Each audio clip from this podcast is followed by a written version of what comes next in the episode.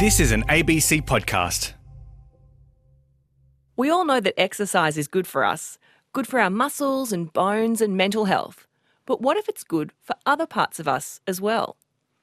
I'm Tegan Taylor, and this is Occam's Razor, a soapbox for science. And it looks like exercise also releases molecular signals that can protect our eyes from diseases like age related macular degeneration. The next step is to figure out how to harness these benefits, which is exactly what this week's speaker, Joshua Chu-Tan, is on a mission to do.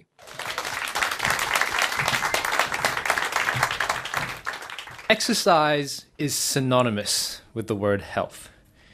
When you think of exercise, when you think of physical activity, you can't help but associate it with good health and with, well, pain, but good pain, right? One that's going to pay off, one that's going to make you a more well rounded, healthier individual, you know, the best version of you, right? I mean, you don't have to look further than the fact that there seems to be a new gym popping up on every street corner to realize that the benefits of physical activity are well and truly ingrained into our society. From our heart health, stronger bones and muscles, management of chronic diseases such as diabetes, these are all very well understood. In fact, it actually begs the question is exercise actually good for us? Or as we as humans, as mammals, not evolutionarily suited to lead a sedentary lifestyle? An interesting question, but not one I'll be talking about today. What I want to talk about today is our brains, our central nervous system, but specifically our eyes and our retina. In addition to what we know about exercise to our body, it's actually been shown to be incredibly beneficial to our brain and mental health. That regular exercise can improve memory function and reduce the risk of dementia to adults over the age of 65, and act as an effective therapeutic intervention for quality of life, cognition, depressive symptoms across diseases of the central nervous system. People who regularly performed aerobic exercise demonstrated improvement in executive function, in memory, attention, and processing speed. In school aged children, physical activity was shown to be positively correlated to academic performance. In fact, exercise is actually being prescribed in the clinic to treat and help slow down the progression of neurodegenerative diseases such as Alzheimer's and Parkinson's disease. Now, whilst there's been a fair amount of research in the brain and on how exercise provides benefits, in the retina, which is technically an extension of the brain and is what we research on, there's a pretty large dumbbell sized hole in the research. Right? The retina is the tissue that lines the back of our eye and is responsible for pretty much all of our vision. Specifically, we work on a disease called age related macular degeneration, or AMD, which is the leading cause of blindness in the developed world uh, and affects a part of your retina known as the macula. This area is approximately 5 millimeters in diameter, but is responsible for pretty much all of our useful vision, from our color perception to our central vision to our high visual acuity, everything mediated by this tiny region.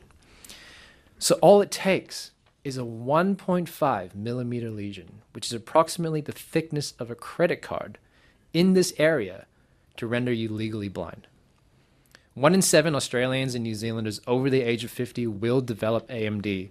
At this, and at this point in time, there is nothing we can do for the most common form of it, the form that accounts for approximately 90% of all AMD patients. The problem with AMD, and in fact, all neurodegenerative diseases, such as Alzheimer's, such as Parkinson's, such as Huntington's, is that they're incredibly complex and multifactorial. And what this means is there are a lot of moving parts to them. So if you were to try and target just one part of the disease, it's very likely that something else would just come along and take its place and end up causing a very similar effect.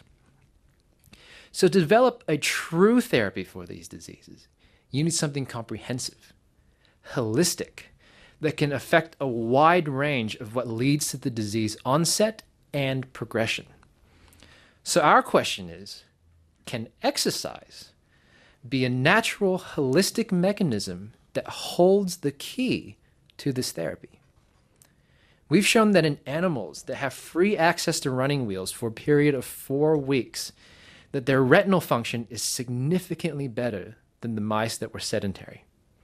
Not only that, but there's actually a protection afforded to these animals where they have less photoreceptor cell death, which are the light sensing cells of the retina, responsible for converting light into an electrical signal that your brain can then understand and form the images that we see every day. It almost seems too obvious in a way. To use a natural inbuilt activity such as exercise, take the molecular changes that are happening and use it as a therapy.